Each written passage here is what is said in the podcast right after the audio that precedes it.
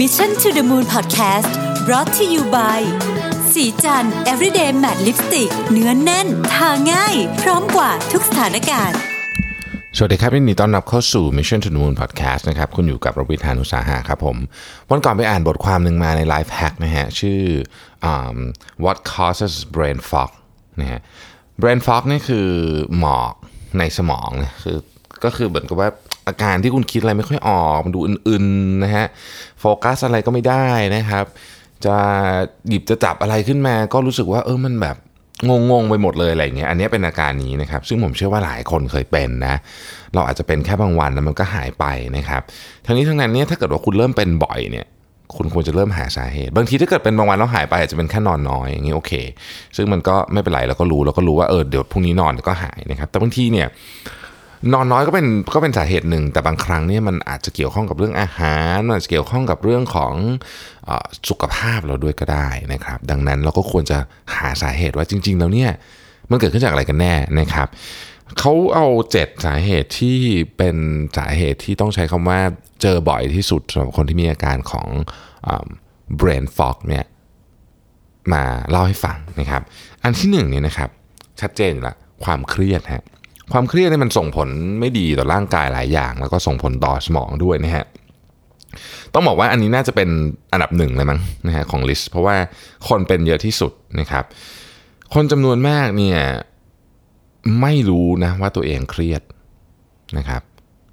อันดับแรกไม่รู้ว่าตัวเองเครียดสองถ้ารู้ว่าตัวเองเครียดเนี่ยส่วนใหญ่ก็จะรู้สึกว่าเออถ้าเกิดมันมีผลกับร่างกายมันคงเป็นเรื่องของไอ้พวกความดันอะไรพวกนี้มั้งหรือว่าเป็นทำให้เราซึมเศร้าหรืออะไรแบบนี้นะฮะ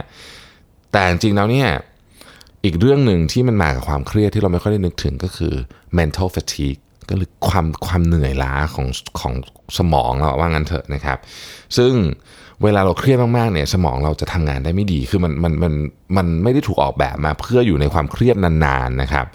แล้วก็เราไม่สามารถโฟกัสได้ดี คิดอะไรก็คิดแบบไม่เคลียร์นะครับแล้วถ้าเกิดมีแบบอารมณ์เข้ามาร่วมด้วยเนี่ยคราวนี้ไปกันใหญ่เลยนะครับ ทีนี้ เราจะสามารถทำให้ความเครียดลดลงได้ยังไง ผมรู้ว่าอันนี้ไม่ใช่ไม่ใช่สิ่งที่ผมถนัดเลย แต่ผมก็พยายามทำอยู่นะครับ อันที่หนึ่งก็คือ เวลารู้สึกเครียดเนี่ยนะฮะสิ่งแรกที่ไม่ควรทำนะฮะสิ่งแรกที่ไม่ควรทำนะครับ คือดื่มกาแฟคือไม่ควรดื่มครับไม่ไม่ควรใส่คาเฟอีนเข้าไปอีกเวลาคุณเครียดนะครับ ไม่ควรใส่นิโคตินก็คือไม่ควรสูบบุหรี่เข้าไปอีก และก็ไม่ควรใส่แอลกอฮอล์เข้าไป แม้ว่า 3 อย่างนี้ฟังดูผิวเผินแล้วเหมือนเหมือนจะ ช่วยคลายเครียดได้ และคนจำนวนมากก็ทำแบบนั้นด้วย ก็คือเครียดเอาไปสูบบุหรี่กันอะไรอย่างเงี้ยนะครับซึ่งจริงแล้วเนี่ยมันจะช่วยแค่แป๊บเดียวอะแต่ว่าอีกแป๊บหนึ่งอะมันจะหนักขึ้นกว่าเดิมนะฮะอันนั้นขั้นที่หนึ่งนะครับพยายามหลบอะไรพวกนี้นะฮะอันที่สองเนี่ยสิ่งที่ช่วยในความแก้ความเครียดมากๆ คือการขยับตัว ไม่ต้องถึงกับขั้นว่าโอ้โหต้องไปฟิตเนสก็แต่จริงไปฟิตเนสเราดีนะผมชอบมากเลยเวลาก่อนที่ผมประชุมใหญ่ๆเนี่ยนะฮะผมจะชอบไปวิ่งไปฟิตเนสไปอะไรก็ได้ให้มันออกแรง คือถ้าเกิดไม่มีอะไรจริงก็วิดพื้นอยู่ที่ออฟฟิศก็ยังได้เออมันช่วยจริงๆนะครับแต่ถ้าสมมติว่าคุณไม่ถนัดแนวนั้นเนี่ยก็อย่างน้อยที่สุดก็เดินครับ ผมเดินไปไม่รู้ว่าไปซื้อกาแฟก็ได้สักสินาทีนะครับแล้วเดินกลับมาใหม่แค่นี้บางทีช่วยนะเอาไม่ใช่ซื้อกาแฟเขาไม่ให้กินกาแฟเอาใหม่ เดินไปซื้ออาหารก็ได้นะฮะแล้วก็ สิบนาทีกลับมาก็ช่วยนะครับ หรือคุยกับคนอื่นก็ได้นะฮะคุยกับคนอื่นก็ได้ก็คือลองไปคุยเรื่องอื่นนะฮะหรือว่าไปเล่าเรื่องนี้ให้ฟังก็ได้ว่าเออเครียดเรื่องอะไรบางทีแค่แค่เล่าก็ก็จะดีขึ้นแล้วนะครับ อีกอันหนึ่งฮะ work มากนั่งสมาธิ แต่ทำยากเนาะนั่งสมาธิอยู่ดีๆ อยู่ที่ออฟฟิศแบบเอาแป๊บนึงนะเดี๋ยวขอนั่งสมาธิก่อนคนอาจจะงงได้ แต่จริง ๆทำได้นะครับ ผมก็คิดว่ามันก็ไม่ได้เป็นอะไรที่ผิดแปลกและการนั่งสมาธินี่ไม่ได้มีฟอร์มเฟิร์มอะไรนะนั่งบนเก้าอี้ที่คุณทำงานนี่แหละก็ได้ ไม่ใช่ต้องแบบโอ้โหเราจะต้องลงไปปูเสื่อนั่งบนพื้นอะไรก็ไม่ใช่ขนาดนั้นนะครับไม่ต้องขนาดนั้นก็ได้นะฮะอันเนี้ยก็เป็นก็เป็นอันหนึ่งสาเหตุอันแรกเลย หรือจริง ๆ นอนเยอะขึ้นก็ช่วยเรื่องความเครียดอยู่แล้ว โดยตัวมันเองนะครับ ความเครียดสาเหตุที่หนึ่งของสมองเราที่มันเบลอๆนะครับสาเหตุที่ 2 คือเรื่องของอาหารครับเวลาเราพูดถึงอาหารเนี่ยเรามักจะพูดถึงอาหารในแง่มุมของอกินแล้วจะอ้วนกินแล้วจะผอมไหมอะไรเงี้ยหรือว่าจะสุขภาพดีไหมแต่จริงๆแล้วเนี่ยอาหารเกี่ยวข้องกับสภาวะทางสมองโดยตรงนะครับ มีผู้ใหญ่จำนวนมากเลยเนี่ยที่กินวิตามิน B12 ไม่พอวิตามิน B12 เนี่ยสำคัญมากๆเลยนะครับ กับสมองของเรานะฮะ วิตามิน B12 ถ้าคุณกินไม่พอเนี่ยนะครับคุณจะเป็น mental disorder ได้นะครับหรือบางทีมันไปถึง neurological disorder ก็ได้นะเพราะฉะนั้นไม่ดีเลยนะครับไม่ดีเลยวิตามิน B12 ไม่ดีเลย สิ่งที่น่ากลัวก็คือนะครับเขาคาดการณ์กันว่า 40%ของผู้ใหญ่วัยวัยทำงานเนี่ยไม่ได้ทานวิตามิน B12 เพียงพอในอาหารที่ทานอยู่ทุกวันนะคือไม่พอนะครับ ทีนี้ แล้วทำไงไม่พอทำไง นอกจากคุณจะปรับอาหารถ้าปรับได้นะฮะก็คุณก็ต้องกินอาหารเสริมอะมันก็มีอีกวิธีหนึ่งนะครับ นอกจากเรื่องของวิตามิน B12 แล้วเนี่ยวิตามินดีนะครับก็เป็นอีกอันหนึ่งที่สำคัญเหมือนกัน แล้วก็คนก็ขาดเยอะเขาคาดการณ์ว่าคนประมาณ 1,000 ล้านคนบนโลกใบนี้มีวิตามินดีไม่เพียงพอนะครับแล้วก็โอเมก้า3ด้วยนะฮะอันเนี้ยสามอย่างเนี่ยนะครับ B12 D โอเมก้า3นะต้องลองดูว่าในอาหารที่คุณทานเนี่ยมันมีเยอะพอหรือยังนะครับ แล้วอีกอันหนึ่งฮะตัวร้ายเลยวายร้ายเลยน้ำตาล การที่คุณกินน้ำตาลเนี่ยนะครับคือคือสมองเราเนี่ยมันมันใช้กลูโคสเนี่ยเป็นพลังงานอยู่แล้วนะฮะโดยปกติโดยปกติถ้าคุณไม่ได้ทำ fasting ใช่ไหมทีนี้เวลาคุณกินน้ำตาลเข้าไปเนี่ย blood level ของคุณเนี่ยเนี่ย blood sugar level มันจะ shoot ขึ้นไป แล้วมันก็จะ drop ลงมาอย่างรวดเร็ว อันนี้สมองไม่ชอบเลยนะครับ มันเหมือนแบบว่า ใช้ใช้คำว่าอะไรเดียมันงงมันงงอ่าพอมันงงปุ๊บเนี่ย คุณก็จะคิดอะไรไม่ออก น้ำตาลนอกจากทำให้คุณอ้วนแล้วเนี่ยยังทำให้สมองคุณเนี่ยคิดอะไรไม่ออกด้วย สมองคุณจะเหนื่อยนะครับ คุณจะมี mood swing คุณจะรู้สึกสับสนอะไรอย่างเงี้ยนะฮะถ้าคุณนี่เขาเขียนมาชัดเลยนะครับว่า if you want to have a clear mind then stay away from sugar คือถ้าคุณอยากมีสมองที่เคลียร์เนี่ยนะครับ อย่าไปกินน้ำตาลนะนี่ชัดเจนอยู่แล้วนะครับ แล้วก็เรื่องของการ diet ซึ่งพูดถึง fasting ด้วยนะ พูดถึง IF ด้วยเนี่ย มันแล้วแต่คนนะฮะ คือบางอย่างมัน work กับบางคน มันไม่ work กับบางคน ดังนั้นเนี่ย นอกจากคุณจะอยากจะลองแล้วเนี่ยนะครับ คุณก็ควรจะปรึกษานักโภชนาการหรือคุณหมอด้วยในประเด็นว่าถ้าเกิดคุณอยากจะลองเปลี่ยนวิธีการกินของคุณเพื่อที่จะลดไอ้เรื่องสมองเบลอของคุณเนี่ยนะครับ ลองดูนี่ฮะ อันที่3ครับ อันนี้ผมว่าคนไม่ค่อยนึกถึง อาการ brain fog เนี่ย เกิดมาจากอาการแพ้ได้นะครับ แพ้อะไร ก็ส่วนใหญ่คนก็แพ้อาหารนี่แหละนะครับ คนสิ่งสามอย่างที่คนแพ้อาหารมากที่สุด อาหารที่คนแพ้มากที่สุดคือ ตระกูลของข้าวโพดนะครับตระกูลของถั่วนะครับแล้วก็ตระกูลของวีดอะตระกูลกลูเตนอะนะแต่มันเป็นแต่มันเป็นของที่เรากินเยอะที่สุดในในคือเราข้าวโพดถั่วถั่วเหลืองนะครับกลูเตนในสามอย่างนี้คนแพ้เยอะที่สุด แต่ไอ้สามอย่างนี้เป็นของที่มนุษย์ใช้เยอะที่สุดเลยในการเป็นอาหาร ดังนั้นมีโอกาสมากที่คุณจะแพ้แต่คุณไม่รู้นะครับ การแพ้ไม่ได้หมายว่าคุณจะต้องมีผื่นขึ้นเลยตลอดเวลานะครับหมอเมย์เคยเล่าให้ผมฟัง ผมไม่แน่ใจผมเคยเล่าใน episode ไหนนะฮะว่าบางคนส่วนใหญ่แพ้แพ้กลูเตนนะแต่ไม่รู้คือมันไม่ได้เป็นอะไรมากบางทีมันก็บวมๆนิดหน่อย แต่พอลดกลูเตนหายเลิกใช้เลิกเลิกกินกลูเตนไปสักสองสามสัปดาห์จะคนพบว่าโอ้โหชีวิตดีขึ้นเยอะเลยอะน้ำหนักก็ลงหน้าก็หายบวมนะครับ แล้วก็สมองสดใสขึ้นด้วย อันเนี้ยคือแบรนด์ฟอกจากการแพ้อาหารนะครับ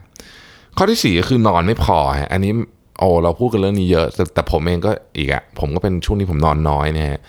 คือถ้าคิดว่าจะนอนดึกเพื่อจะทำงานได้เพิ่มขึ้นเนี่ย อันนี้คิดผิดบอกเลย เพราะว่าคุณยิ่งนอนคุณยิ่งทำงานได้เยอะในวันรุ่งขึ้นนะครับ การฝืนนอนดึกๆ เพื่อจะทำงานได้เยอะขึ้นเนี่ยในที่สุดแล้วเนี่ย counter productive นะบางคนเอางี้บอกก่อนมันมีคนนะครับที่นอน 4 ชั่วโมงแล้วสามารถฟังก์ชันได้ แต่คนจำนวนนี้เป็นปริมาณที่น้อยมากมากมากมาก คนส่วนใหญ่ต้องนอน 8 ชั่วโมง7ถึง8ชั่วโมงบางคนแบบหัวเราะอะไร8ชั่วโมงนะฮะคือผมรู้แหละว่าสำหรับบางคนมันทำไม่ได้ ผมเองก็ทำไม่ได้นะฮะผมได้ 6 นี่ก็หรูสุดๆ แล้วพูดจริงนะฮะแต่เราก็ต้องพยายามทำนะเราต้องพยายามทำเพราะการนอนเนี่ยมันเป็นขั้นตอนสำคัญที่สุดของสมองในการที่จะปรับสมดุลอะไรต่างๆนะครับ เหมือนเอาของเสียออกอะนะฮะถ้าคุณนอนน้อย คุณก็ก็ไม่มีเวลาทำอันนั้น คุณก็แน่นอนมันก็มันก็ เหมือนกับมีอะไรขุ่นๆอยู่ในในหัวสมองของคุณนะครับเเรื่องนอนเราเราเราเคยพูดไปสอง episode แล้วมั้งเรื่องว่าทำทำไงให้นอนดีเอามือถือไว้ข้างนอกอะไรอย่างเงี้ยอย่าเล่นมือถือก่อนนอนนะครับ ก็รู้อยู่แล้วแหละนะครับ ก็พยายามทำให้ได้แล้วกันนะครับ อย่าดูทีวีก่อนนอนนะฮะอันที่ 5 คือเรื่องการเปลี่ยนแปลงของฮอร์โมนนะครับการเปลี่ยนแปลงของฮอร์โมนเนี่ยซึ่งโดยส่วนใหญ่เนี่ยนะครับ ถ้าเกิดว่ามี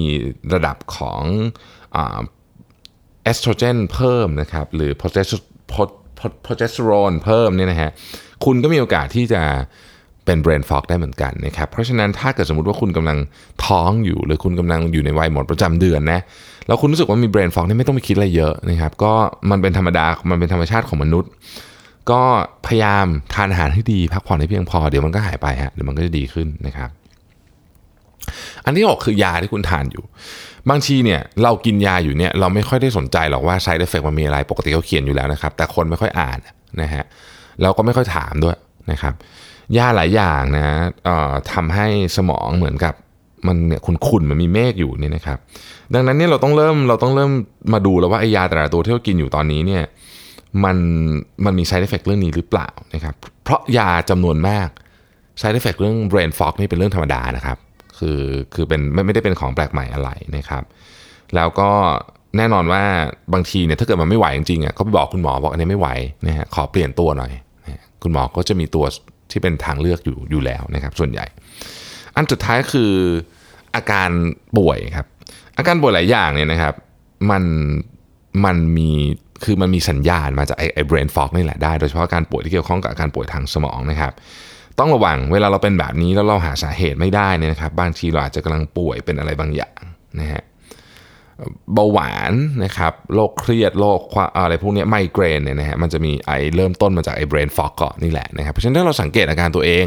เราก็จะพอรู้ว่าเอ้ยอันนี้ต้องระวังแล้วนะนะครับทั้งหมดทั้งมวลนี้อยากจะสรุปว่านะครับหนึ่งเลยคือเวลาคุณเป็นพวกนี้เนี่ยถ้าเกิดมันไม่หายไปเอง เช่นนอนวันรุ่งขึ้นแล้วหายไปหมดเลยเนี่ยนะครับ สิ่งที่ไม่ควรทำนะฮะไม่ควรจะเป็นคุณหมอ Google คือไปไปหาสาเหตุเอาเอง เพราะว่ามันมีสาเหตุหลากหลายมากไอ้เบรนฟอกเนี่ยนะครับช่วยไปหาคุณหมอจริง ๆเถอะนะครับบางคนเนี่ยเถียงกับหมอเป็นวักเป็นเวรเพราะว่าไปอ่านบทความใน Google มา ซึ่งมันจริงไม่จริงเปล่าก็ไม่รู้นะฮะอันนี้อันนี้ผมเคยคุยกับเพื่อนที่เป็นหมอนะรู้สึกว่าเขาบอกว่าเออเรื่องนี้เป็นปัญหามากเลยคือคนไข้เดี๋ยวนี้ก็ดีนะเข้าถึงข้อมูล แต่ข้อมูลบางอย่างมันเป็นข้อมูลที่ไม่ถูกต้องไงนะฮะเออมันมันก็เลยบางทีมันก็เหนื่อยเหมือนกันที่จะต้อง convince คนให้แบบเออเข้าใจว่าจริงๆแล้วเนี่ยสิ่งที่คุณไปหาข้อมูลมาเนี่ยมันไม่ถูกนะครับไม่ถูกตามหลักการแพทย์อะไรเป็นต้นเพราะฉะนั้น ถ้าคุณเป็นเบรนฟอกวันสองวันหายนอนแล้วหายก็ไม่เป็นไร แต่ถ้าเป็นนานนานเนี่ยนะครับ ลองไปหาคุณหมอดูนะครับลองปรึกษาดูว่าจะทำยังไงให้มีอาการดีขึ้นได้บ้างนะครับ เป็นห่วงสุขภาพของทุกท่านนะครับ เพราะว่าจริงๆแล้วเนี่ยสุขภาพทั้งร่างกาย สุขภาพจิตใจ สุขภาพสมองเนี่ยเป็นของที่มีค่าที่สุดในชีวิตเรานะเวลามันพังไปแล้วเนี่ยนะครับ เงินทองเท่าไหร่บางทีก็เอากลับมาไม่ได้ ดูแลสุขภาพกันด้วยนะครับ ขอบคุณที่ติดตาม Mission to the Moon Podcast เราพบกันใหม่ในวันพรุ่งนี้ครับ สวัสดีครับสัสิเพราะความสดใสมีได้ทุกวัน